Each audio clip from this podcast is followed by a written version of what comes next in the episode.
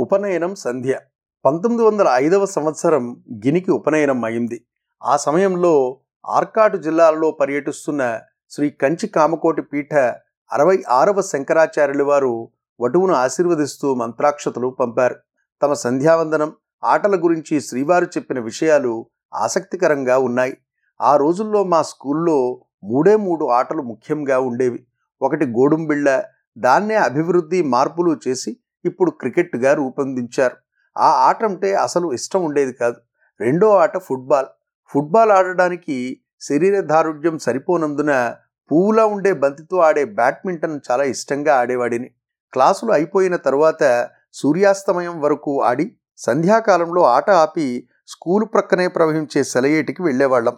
ఊరి బయట ఇళ్ళు కప్పులు కనిపించే ఆరు బయట కూర్చుని సంధ్యావందనం చేయాలనుకునే పెద్దవాళ్ళు విభూతి మొదలైన సరంజామాతో అక్కడికి వచ్చేవారు. మేము గబగబా పంచే చొక్కా విప్పేసి గోచిగుడ్డతో సెలయేట్లో దిగి ముఖం కాళ్ళు చేతులు కడుక్కుని ఆ పెద్దవాళ్ళను అడిగి విభూతి పుచ్చుకుని సాయం సంధ్య వార్చుకునేవాళ్ళం. పంచే బడిబట్టలని అనుమానం. సంధ్యావందనం అయిన తరువాత ఇంకా వెలుగు ఉంటే మళ్ళీ ఆడేవారం.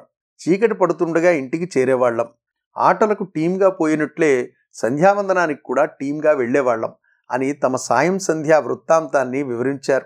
గిని ఇల్లు చేరేటప్పటికీ అప్పుడప్పుడు రాత్రి ఏడు గంటలు అయిపోయేదట. ఒకసారి వారి పెద్దన్నగారు తాము అప్పుడు చదువు కోసం మకాము ఉన్న కడలూరు నుంచి ఇంటికి వచ్చారు. గిని చీకటి పడిన తర్వాత ఇంటికి రావడం చూసి కోపగించుకుని ఒకటి తగిలించి సాయం సంధ్య లేకుండా ఏమిటి తిరుగుళ్ళు? అని గద్దించారట. నేను నిజంగా సంధ్య వార్చకపోతే కొట్టడంలో తప్పులేదు అయితే నుదుటిన విభూతి అయినా చూడకుండా నన్ను సంధ్యావందనం చేశావా అని అడుగకుండా కొట్టడం అన్యాయం కదా అని కన్నీళ్ళతో ప్రశ్నించారట. అన్నగారు వెంటనే పశ్చాత్తాపంతో మన పూర్వీకులు చేసిన ఆచార అనుష్ఠానాలు వేదశాస్త్ర అధ్యయన అధ్యాపకత్వాలు మనము వదిలివేశాము. కనీసం సకాలంలో సంధ్యావందనమైనా చేయడం లేదేమోనని కోపం వచ్చింది. నిజం తెలుసుకోకుండా కొట్టడం తప్పే అని పూజామందిరం దగ్గరకు పోయి దేవునికి నమస్కారం చేశారట. ఆ రోజుల్లో చిన్నపిల్లలకు సారీ చెప్పే అలవాటు లేదు. తాతగారి పేరు పెట్టుకున్నందుకు వారి ధర్మబుద్ధి వ్యవహార దక్షత పుణికి పుచ్చుకున్నారు శ్రీ గణపతి శాస్త్రి గారు. వేదాధ్యయనం వంటి పెద్ద పనులు ఏమీ చేయకపోయినా సంధ్యావందనం మాత్రం విడవకుండా చేసేవాళ్ళం అంటారు మహాస్వామి. ఇంకో పర్యాయం ఉపనయనం మొదలుకుని సన్యాసం పుచ్చుకునే వరకు ఉదయాన్నే లేచి స్నాన సంధ్యాదులు ముగించుకుని వేదము సంస్కృతము చదువుకోవడానికి ఆచార్యుల వారి వద్దకు వెళ్ళి వచ్చి తిరిగి రాగానే ఫలహారమో భోజనమో చేసి స్కూలుకు పరిగెత్తుకుపోయేవాడిని అంటారు.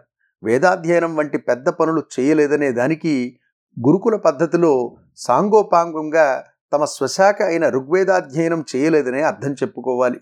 తిండివనంలో ఋగ్వేద పండితులు లేరు. అందువల్ల గిని యజుర్వేద సూక్తములు నమక చమకములు చెప్పుకున్నారు. ఉపనయనం కాకముందు చిదంబరంలో వారి పెత్తల్లి కుమారులు వీరి ఇంట్లో ఉండి వేదాధ్యయనం చేసుకుంటూ ఉండేవారట.